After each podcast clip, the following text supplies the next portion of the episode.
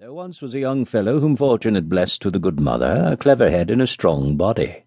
But beyond this she had not much favoured him, and though able and willing to work, he had often little to do and less to eat.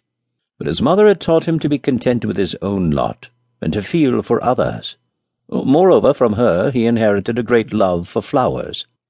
One day, when his pockets were emptiest, a fair was held in the neighbouring town and he must needs go, as well as the rest, though he had no money to spend. But he stuck a buttercup in his cap, for which he had nothing to pay, and strode along as merrily as the most.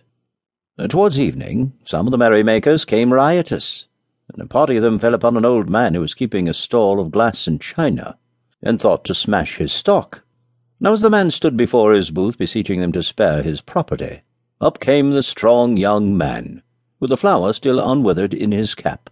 And he took the old man's part and defended him, for from his childhood his mother had taught him to feel for others.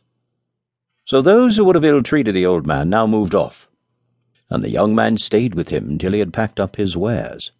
Then the man turned toward him and said, My son, he who delivers the oppressed and has respect unto the aged, has need of no reward, for the blessing of him that blesseth is about him.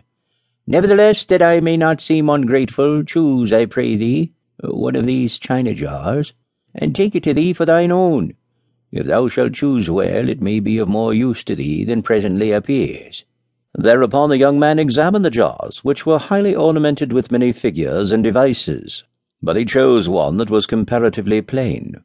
Only it had a bunch of flowers painted on the front, round which was a pretty device in spots or circles of gold.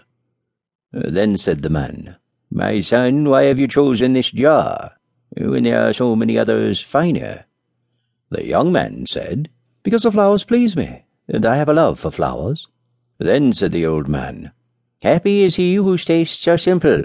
Moreover, herein is a rare wisdom, and thou hast gained that which is most valuable of my possessions. This jar has properties which I will further explain to thee.